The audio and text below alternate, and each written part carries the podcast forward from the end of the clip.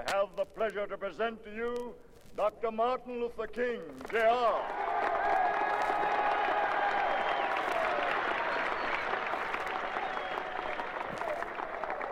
I am happy to join with you today in what will go down in history as the greatest demonstration for freedom in the history of our nation.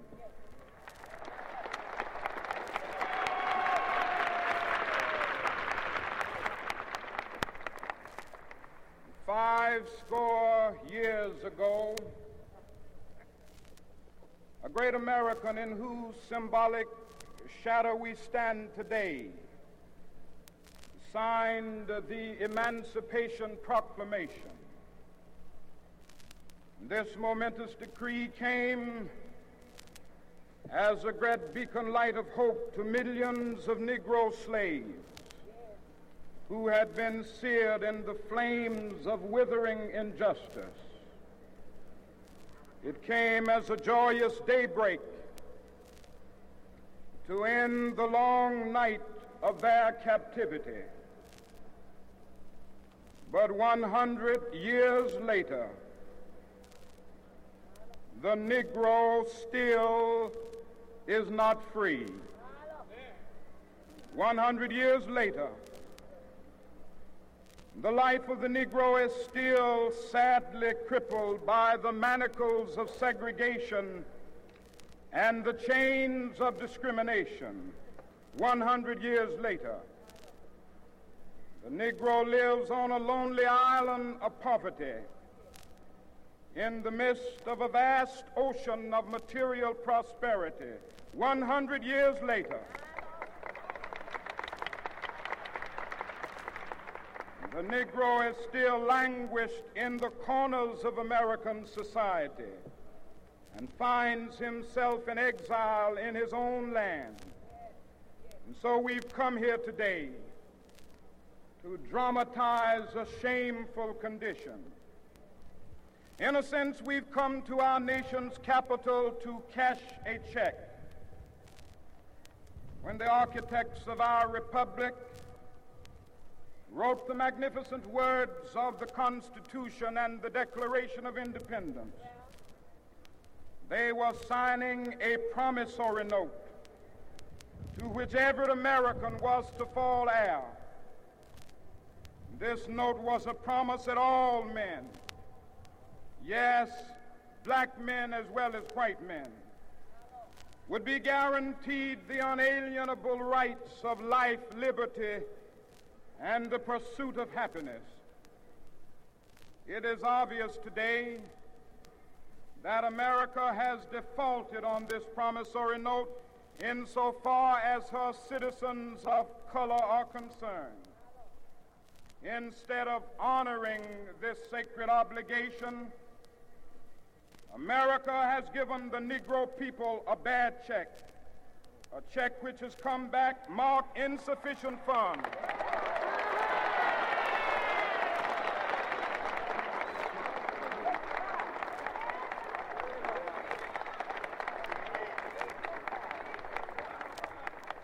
But we refuse to believe that the Bank of Justice is bankrupt. We refuse to believe that there are insufficient funds in the great vaults of opportunity of this nation. And so we've come to cash this check, a check that will give us upon demand the riches of freedom and the security of justice.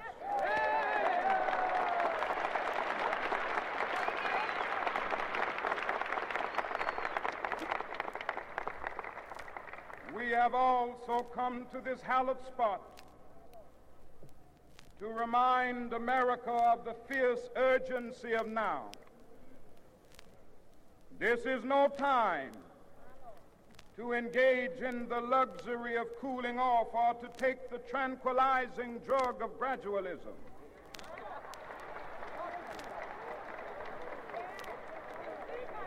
Now is the time to make real the promises of democracy.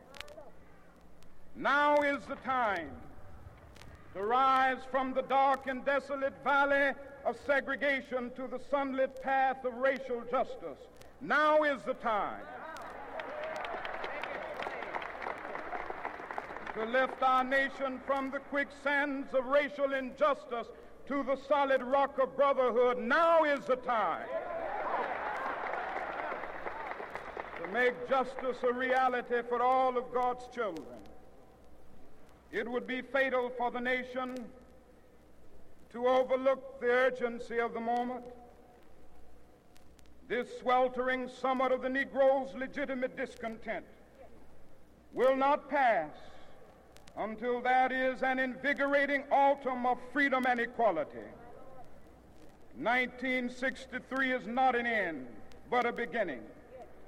Those who hope that the Negro needed to blow off steam and will now be content will have a rude awakening if the nation returns to business as usual.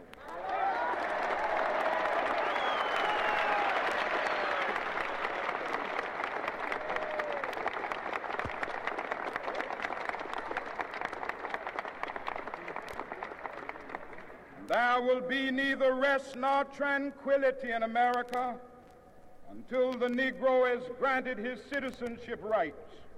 The whirlwinds of revolt will continue to shake the foundations of our nation until the bright day of justice emerges. But that is something that I must say to my people who stand on the warm threshold which leads into the palace of justice. In the process of gaining our rightful place, we must not be guilty of wrongful deeds.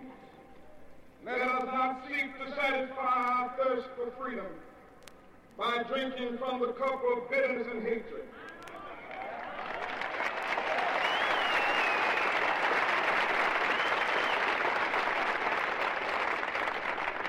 We must to conduct our struggle the of dignity and discipline. We must not allow our creative protests to degenerate into physical violence.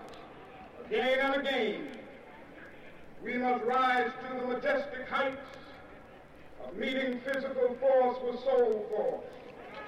The marvelous new militancy which has engulfed the Negro community must not lead us to a distrust of all white people. For many of our white brothers, as evidenced by their presence here today, have come to realize that their destiny is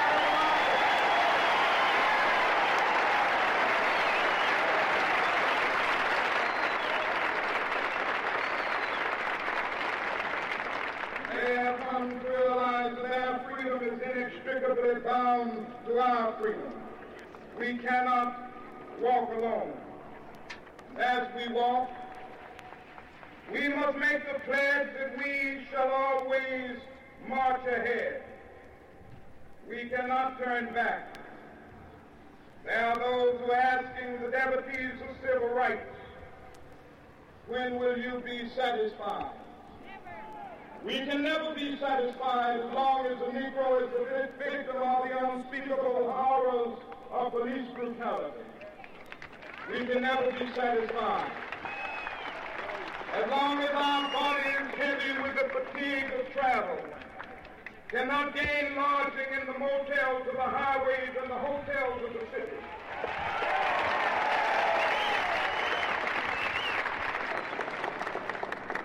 We cannot be satisfied as long as a Negro in Mississippi cannot vote and a Negro in New York believes he has nothing for which to vote.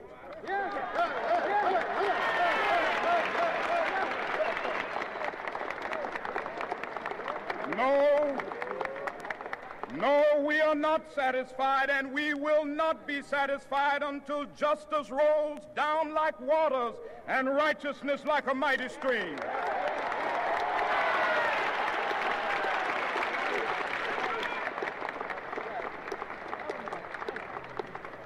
I am not my, unmindful that some of you have come here out of great trials and tribulations. Some of you have come fresh from narrow jail cells. Some of you have come from areas where your quest, for freedom left you battered by the storms of persecution and staggered by the winds of police brutality. You have been the veterans of creative suffering. Continue to work with the faith that unearned suffering is redemptive. Go back to Mississippi. Go back to Alabama. Go back to South Carolina. Go back to Georgia. Go back to Louisiana. Go back to the slums and ghettos of our northern cities. Knowing that somehow this situation can and will be changed. Let us not wallow in the valley of despair. I say to you today, my friends,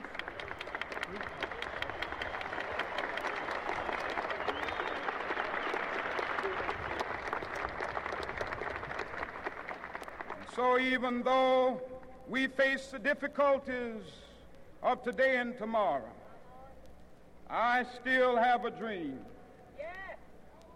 It is a dream deeply rooted in the American dream.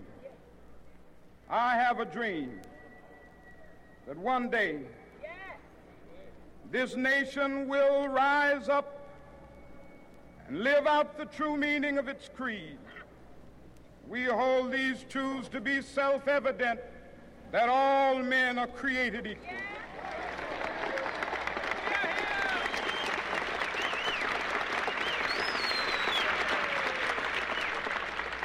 I have a dream that one day on the red hills of Georgia, the sons of former slaves and the sons of former slave owners will be, be able to sit down together at the table of brotherhood. I have a dream that one day, even the state of Mississippi, a state sweltering with the heat of injustice, sweltering with the heat of oppression, will be transformed into an oasis of freedom and justice. I have a dream that my four little children will one day live in a nation where they will not be judged by the color of their skin, but by the content of their character. I have a dream today.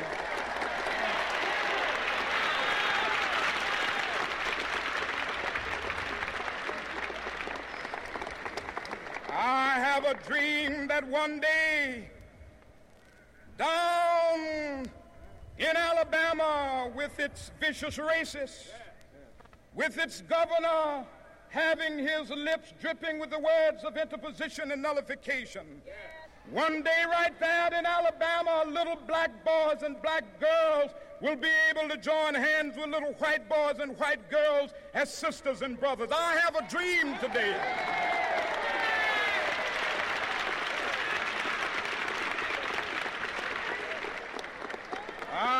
A dream that one day every valley shall be exalted. And every hill and mountain shall be made low, the rough places will be made plain, and the crooked places will be made straight. And the glory of the Lord shall be revealed, and all flesh shall see it together. This is our hope. This is a faith that I go back to the South with. With this faith, we will be able to hew out of the mountain of despair a stone of hope. With this faith, we will be able to transform the jangling discords of our nation into a beautiful symphony of brotherhood. With this faith, we will be able to work together, to pray together, to struggle together, to go to jail together, to stand up for freedom together, knowing that we will be free one day. This will be the day. This will be the day when all of God's children will be able to sing with new meaning, My country tears of thee.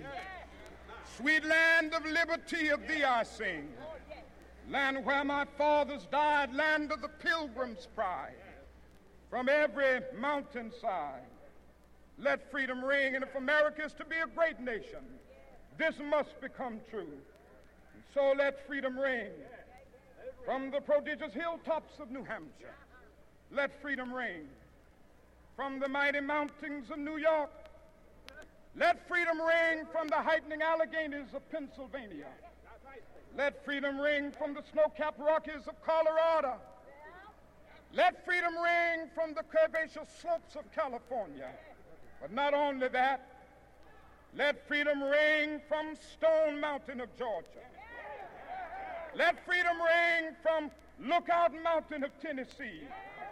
Let freedom ring from every hill and molehill of Mississippi, from every mountainside. Let freedom ring, and when this happens,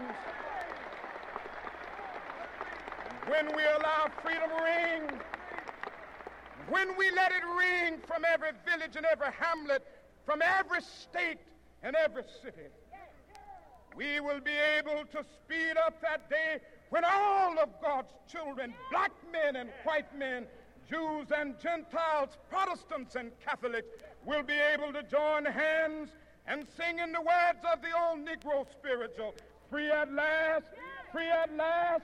Thank God Almighty, we are free at last.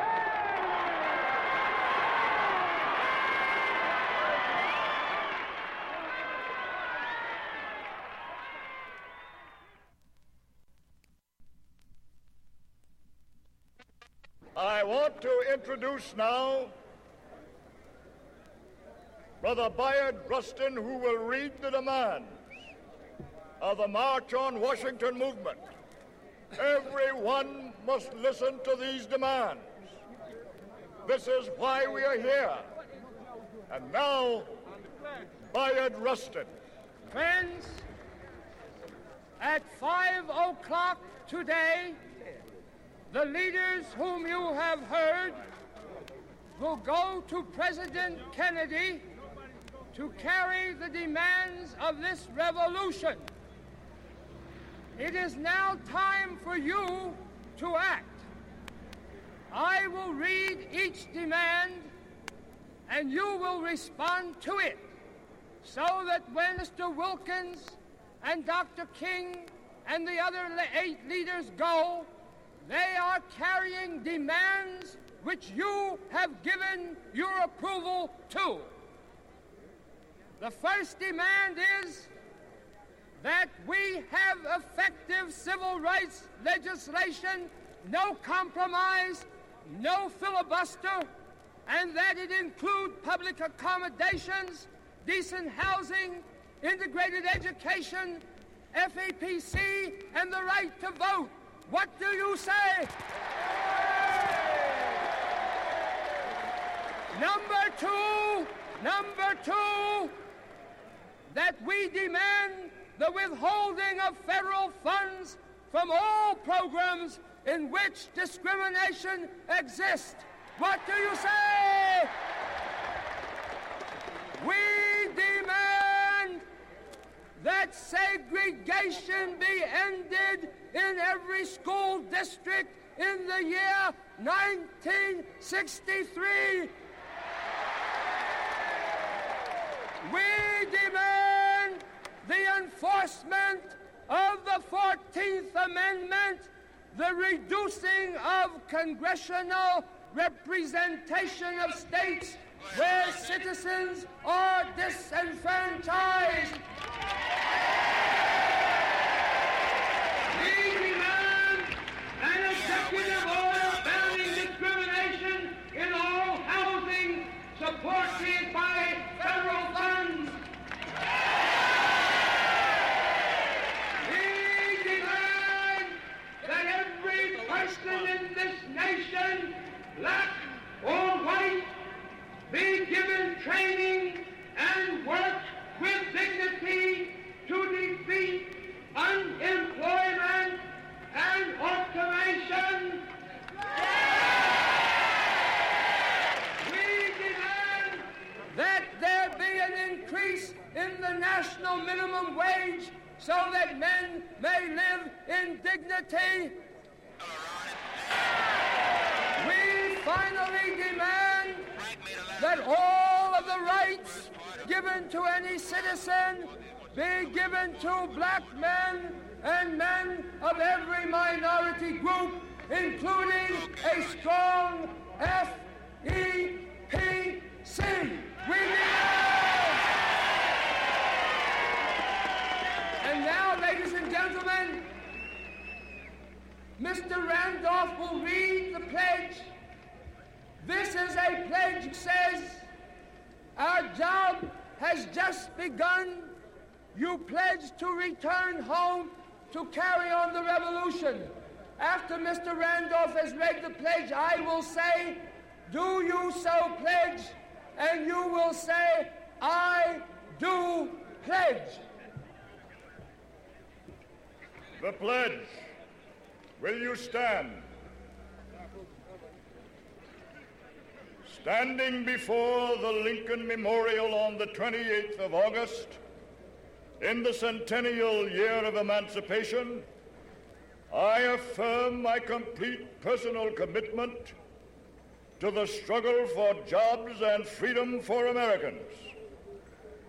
To fulfill that commitment, I pledge that I will not relax until victory is won. I pledge that I will join and support all actions undertaken in good faith accord with the time-honored democratic tradition of nonviolent protest, of peaceful assembly and petition, and of redress through the courts and the legislative process. I pledge to carry the message back home and arouse them to an equal commitment and equal effort I will march and I will write letters. I will demonstrate and I will vote.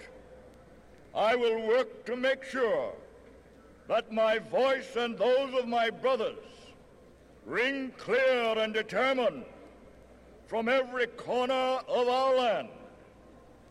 I pledge my heart and my mind and my body unequivocally and without regard to personal sacrifice, to the achievement of social peace through social justice. How do you pledge? I And now, these cards have provision for your name, address, and the date, August 28th when you made this pledge. And this pledge should be kept and framed and placed in your home for the inspiration of your generations to come. Dr. Benjamin E. Mays will give the benediction.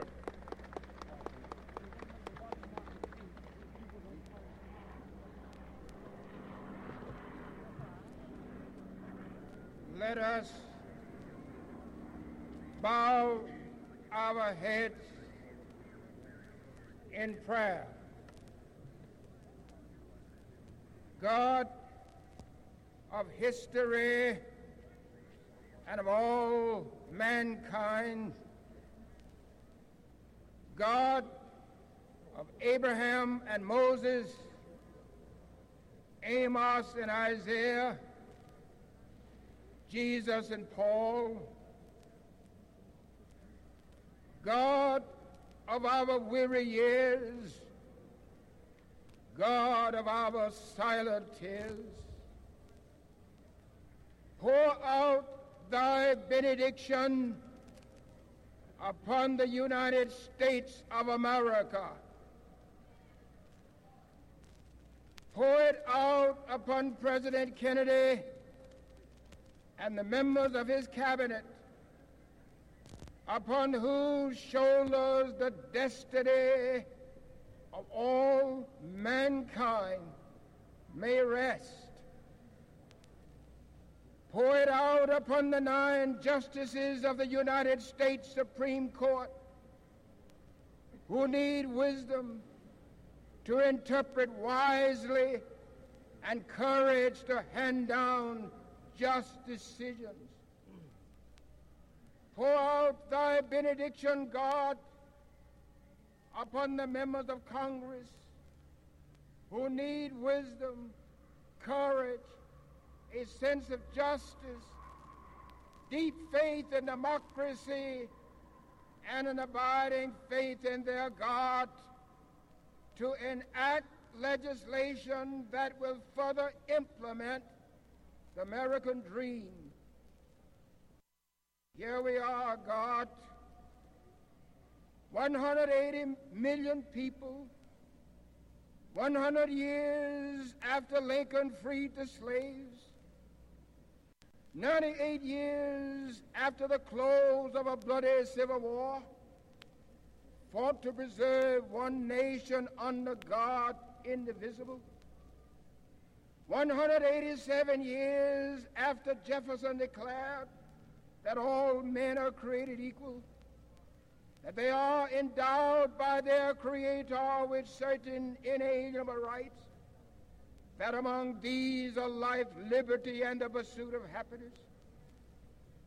Here we are, God, confused, baffled, floundering, afraid, faithless, debating whether the Congress of the United States should pass legislation guaranteeing to every American the equal protection of the law, debating whether a business should have the right to discriminate against a man because thou, O God, made him black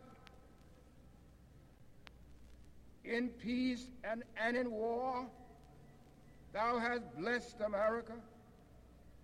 As the nations of the earth look to the United States for moral and democratic leadership, may we not fail them nor thee.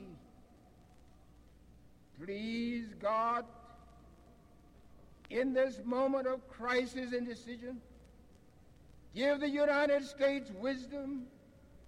Give her courage. Give her faith to meet the challenge of this hour. Guide, keep, sustain, and bless the United States and help the weary travelers to overcome someday soon. Amen.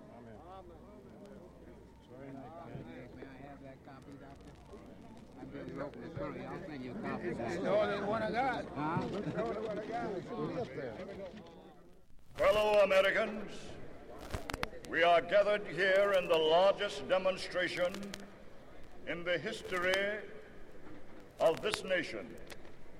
Let the nation and the world know the meaning of our numbers. We are not a pressure group. We are not a mob. We are the advance guard of a massive moral revolution for jobs and freedom. This revolution reverberates throughout the land, touching every city, every town, every village where black men are segregated, oppressed, and exploited.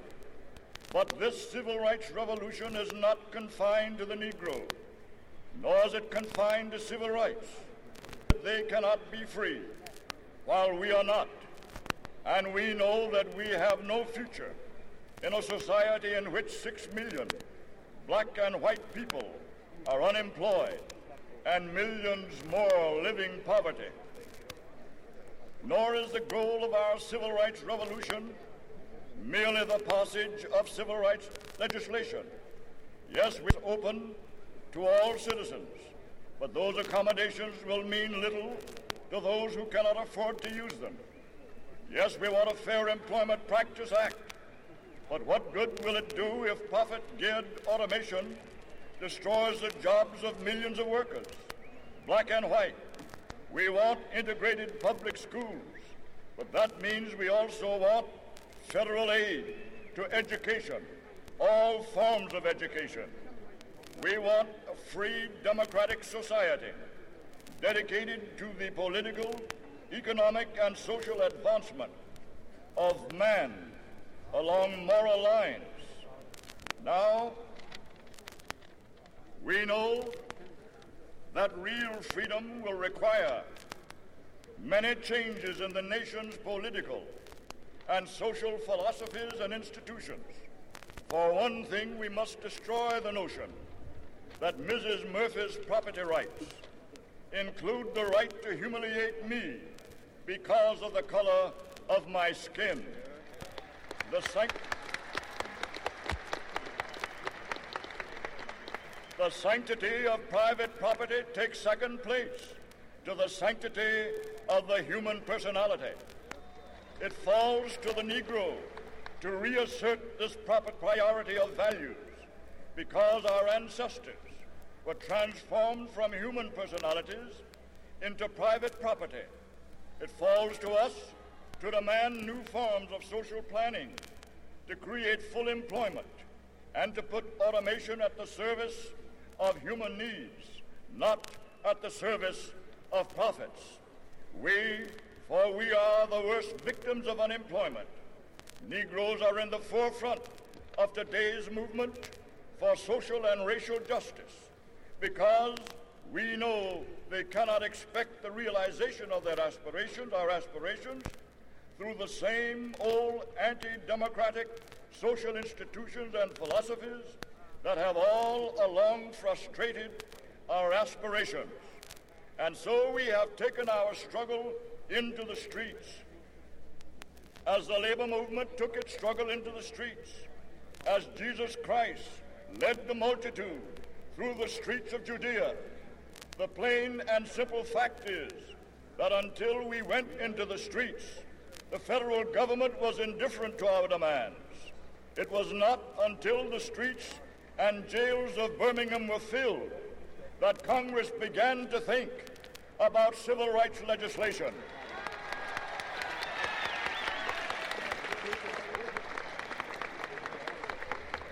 It was not until thousands demonstrated in the South that lunch counters and other public accommodations were integrated. It was not until the Freedom Riders were brutalized in Alabama that the 1946 Supreme Court decision banning discrimination in interstate travel was enforced. And it was not until construction sites were picketed in the North that Negro workers were hired. Those who deplore our militants who exhort patience in the name of a false peace are in fact supporting segregation and exploitation. They would have social peace at the expense of social and racial justice. They, the, uh, are more concerned with easing racial tension than enforcing uh, racial democracy. The months and years ahead will bring new evidence of masses in motion for freedom. The March on Washington is not the climax of our struggle, but a new beginning, not only for the Negro, but for all Americans who thirst for freedom and a better life. Look for the enemies of Medicare, of higher minimum wages, of Social Security, of federal aid to education. And there you will find the enemy of the Negro, the coalition of Dixiecrats and reactionary Republicans that seek to dominate the Congress.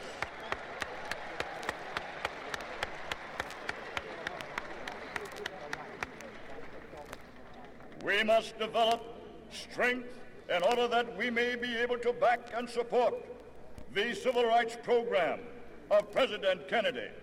In the struggle against these forces, all of us should be prepared to take to the streets the spirit and techniques that built the labor movement, founded churches, and now guide the civil rights revolution must be a massive crusade, must be launched against the unholy coalition of Dixiecrats and uh, the racists that seek to strangle Congress.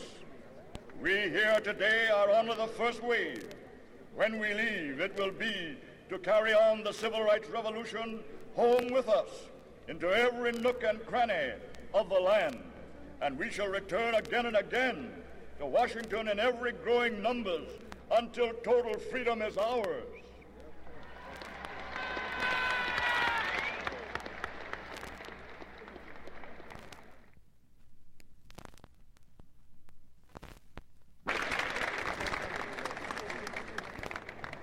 have the pleasure to present to this great audience young John Lewis, National Chairman, Student Nonviolent Coordinating Committee.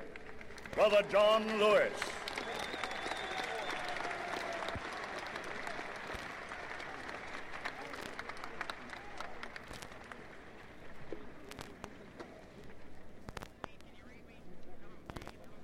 We march today for jobs and freedom. But we have nothing to be proud of. But hundreds and thousands of our brothers are not here. For they're receiving starvation wages or no wages at all. While we stand here, there are sharecroppers in the Delta of Mississippi who are out in the field working for less than $3 a day. While we stand here, there are students in jail on trump-up charges. Our brother James Farmer, along with many others, is also in jail. We come here today with a great sense of misgiving. It is true that we support the administration's civil rights bill. We support it with great reservation, however. Unless, unless Title 3 is put in this bill, there's nothing to protect the young children and old women who must face police dogs and fire hoses in the South while they engage in peaceful demonstration.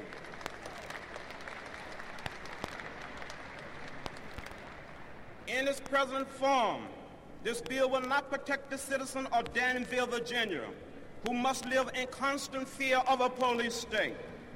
It will not protect the hundreds and thousands of people who have been arrested upon Trump charges.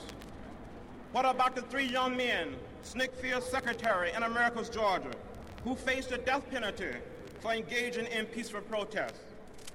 As it stands now, the voting section of this bill will not help the thousands of black people who want to vote. It will not help the citizens of Mississippi, of Alabama, and Georgia who are qualified to vote but lack a sixth grade education. One man, one vote is the African cry. It is ours too. It must be ours.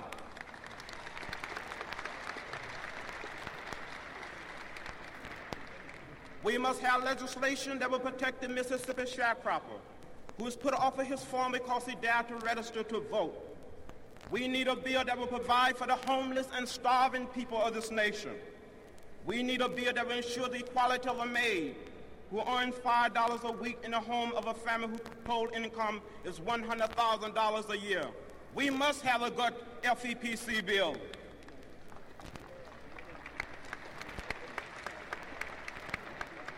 My friends, let us not forget that we are involved in a serious social revolution. For by and large, American politics is dominated by politicians who build their career on immoral compromising and ally themselves with open form of political, economic, and social exploitation. There are exceptions, of course. We salute those. But what political leader can stand up and say, my party is the party of principles? For the party of Kennedy is also the party of Eastland. The party of Javits is also the party of Goldwater. Where is our party?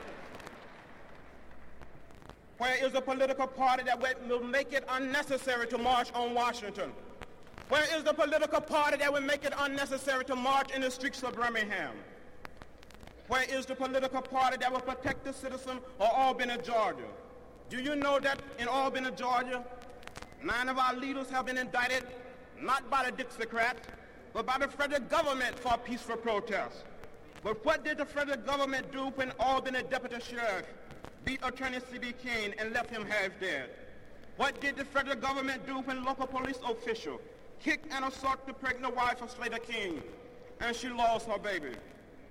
Those who have said be patient and wait, we must say that we cannot be patient. We do not want our freedom gradually, but we want to be free now.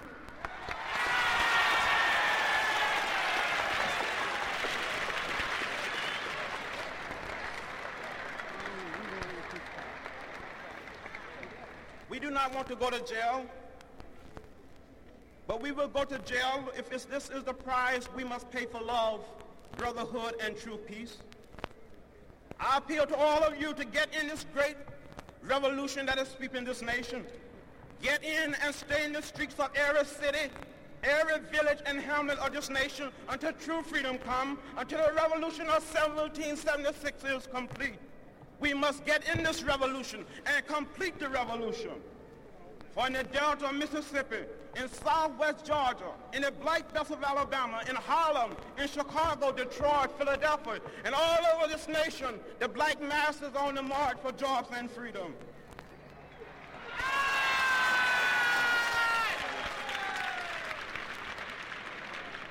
They're talking about slow down and stop. We will not stop. All of the forces of Eastland, Barnett, Wallace, and Thurmond will not stop this revolution.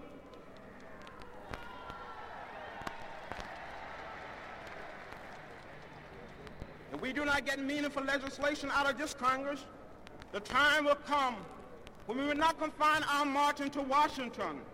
We will march through the South, through the streets of Jackson, through the streets of Danville, through the streets of Cambridge, through the streets of Birmingham.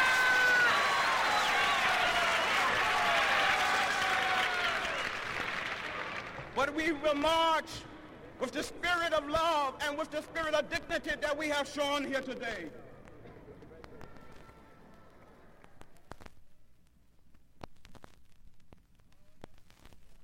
Our next speaker is the brilliant executive director of the National Urban League, Whitney M. Young, Jr., one of the leaders of the civil rights movement.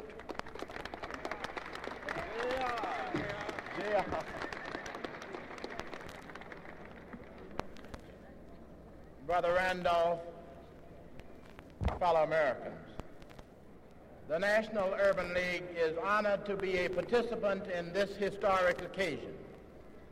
Our presence here not only reflects the civil rights community's increased respect for and awareness of the Urban League's role, but most important, it says, and I hope loud and clear, that while intelligence, maturity, and strategy dictate that as civil rights agencies we use different methods, we are all united as never before on the goal of first-class citizenship for all Americans now. That we meet here today in common cause, not as white people, nor as black people, nor as members of any particular group, is a tribute to those Americans who dare to live up and to practice our democratic ideals and our religious heritage. That we meet here today is a tribute also to all black Americans who for 100 years have continued in peaceful and orderly protest to bear witness to our deep faith in America and in this method of protest to affect that we meet here at all, however, is to the shame of some who is of the brown American and to the shame of those who would make deals, would water down civil rights legislation, or take cowardly refuge in technical details around elementary human rights, and who would even now delay until after Christmas the consideration of these bills before Congress. Atone for his past failures as a responsible citizen of the majority group. The evils of the past and the guilt about it cannot be erased by a one-day pilgrimage, however magnificent. Nor can this pilgrimage substitute for an obligation to tomorrow by these same citizens. And so this march must go beyond this historic moment.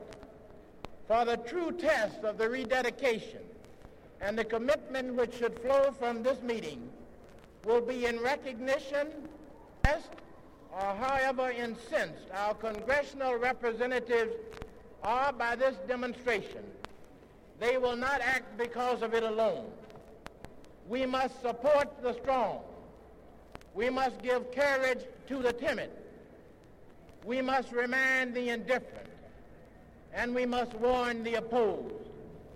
Civil rights which are God-given and constitutionally guaranteed, are not negotiable in 1963.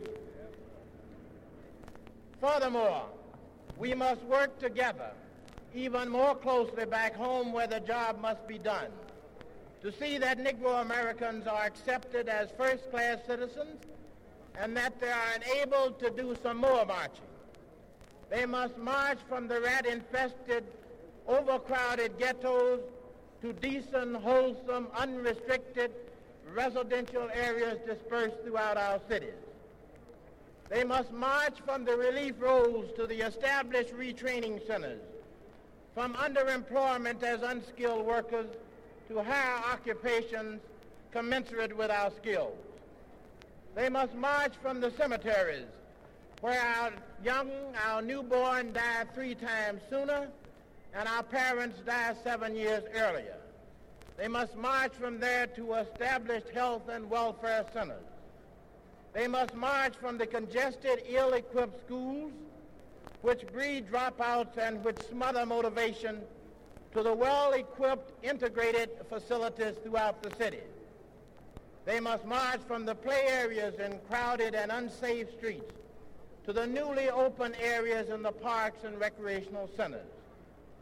And finally, they must march from a present feeling of despair and hopelessness, despair and frustration, to a renewed faith and confidence due to intangible programs and visible changes made possible only by walking together to the PTA meetings, to the libraries, to the decision-making bodies, to the schools and the colleges, to the adult education centers for all age groups, to the voter registration booth.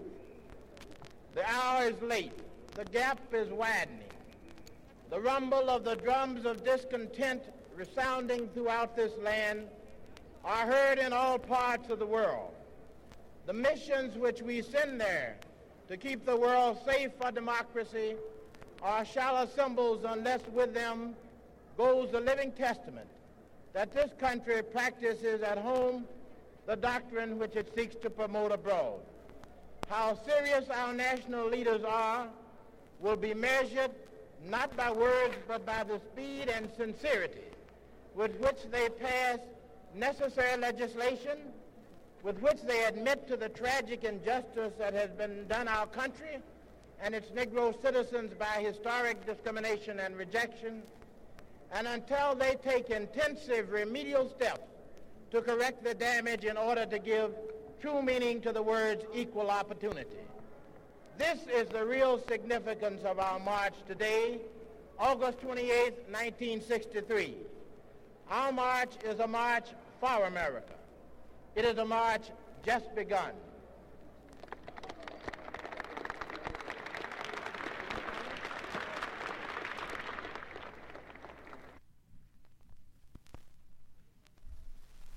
We will now listen to a great American and a dedicated leader, the acknowledged champion of civil rights in America, Mr. Roy Wilkins, Executive Secretary, National Association for the Advancement of Colored People, for the Roy Wilkins.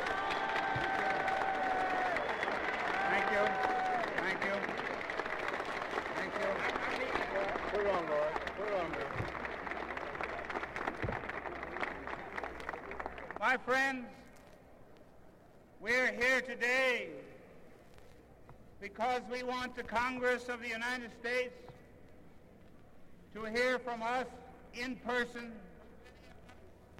what many of us have been telling our public officials back home, and that is we want freedom now. We came here to petition our lawmakers to be as brave as our sit-ins and our marchers, to be as daring as James Meredith, to be to be as unafraid as the nine children of Little Rock, and to be as forthright as the governor of North Carolina, we came to speak here to our Congress, to those men and women who speak here for us in that marble forum over yonder on the hill. They know from their vantage point here of the greatness of this whole nation, of its reservoirs of strength, and of the sicknesses which threaten always to sap its strength and to erode in one or another selfish and stealthy and specious fashion the precious liberty of the individual, which is the hallmark of our country among the nations of the earth. We have come asking the enactment of legislation that will affirm the right to life, liberty, and the pursuit of happiness, and that will place the resources and the honor of the government of all the people behind the Pledge of Equality and the Declaration of Independence. We want employment. And with it, we want the pride and responsibility and self-respect that goes with equal access to jobs. Therefore, we want an FEPC bill as a part of the legislative package.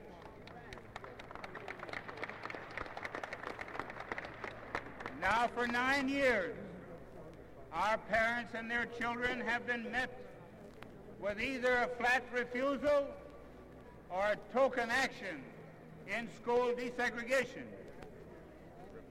Every added year of such treatment is a leg iron upon our men and women of 1980. The Civil Rights Bill, now under consideration in the Congress, must give new powers to the Justice Department to enable it to speed the end of Jim Crow schools, South and North. We are, we are sick of those jokes about public accommodations. We think, for example, that if Mrs. Murphy, rugged individualist that she must be, has taken her chances with the public thus far, she can get along without the solicitous protection of the august Senate of the United States.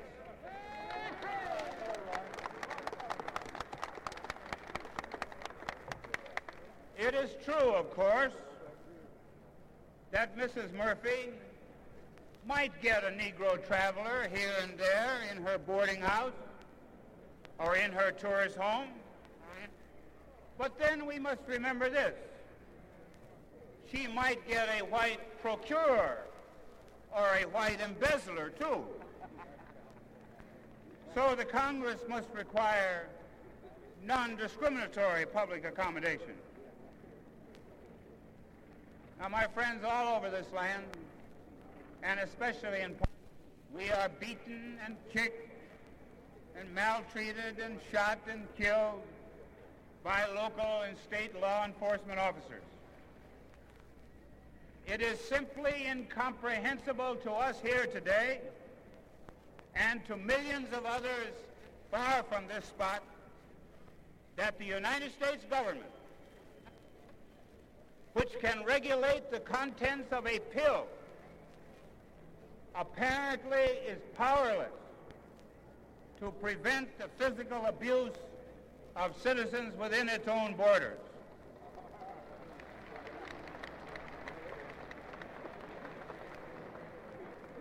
The power to act on his own initiative in the denial of any civil right, not just one or two, but any civil right, in order to wipe out this shameful situation. Now, the President's proposals represent so moderate an approach that if it is weakened or eliminated, the remainder will be little more than, indeed, as it stands today, the package needs strengthening, and the President should join us in fighting to be sure that we get something more than PAP. And finally, we hear talk of protocol and procedures and rules, including the Senate filibuster rule. Well, we have a thought on that. We declare that rules are made to enable the Congress to legislate and not to keep it from legislating. And we're tired of hearing rules cited as a reason why they can't act.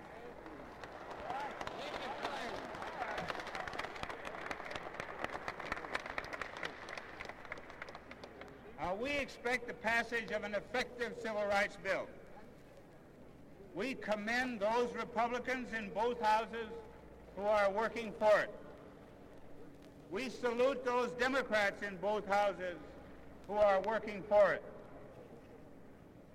In fact, we even salute those from the South who want to vote for it but don't dare to do so. And we and we say to those people, just give us a little time and one of these days we'll emancipate you.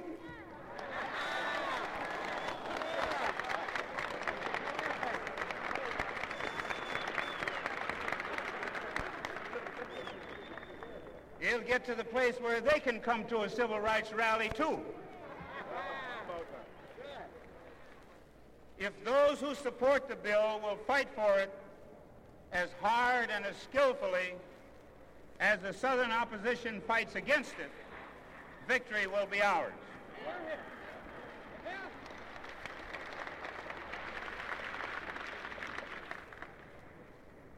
Well, my friends, you got religion here today.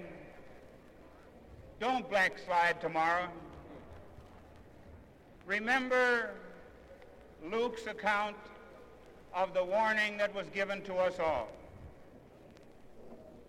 No man, he wrote, having put his hand to the plow and looking back, is fit for the kingdom of God. Thank you.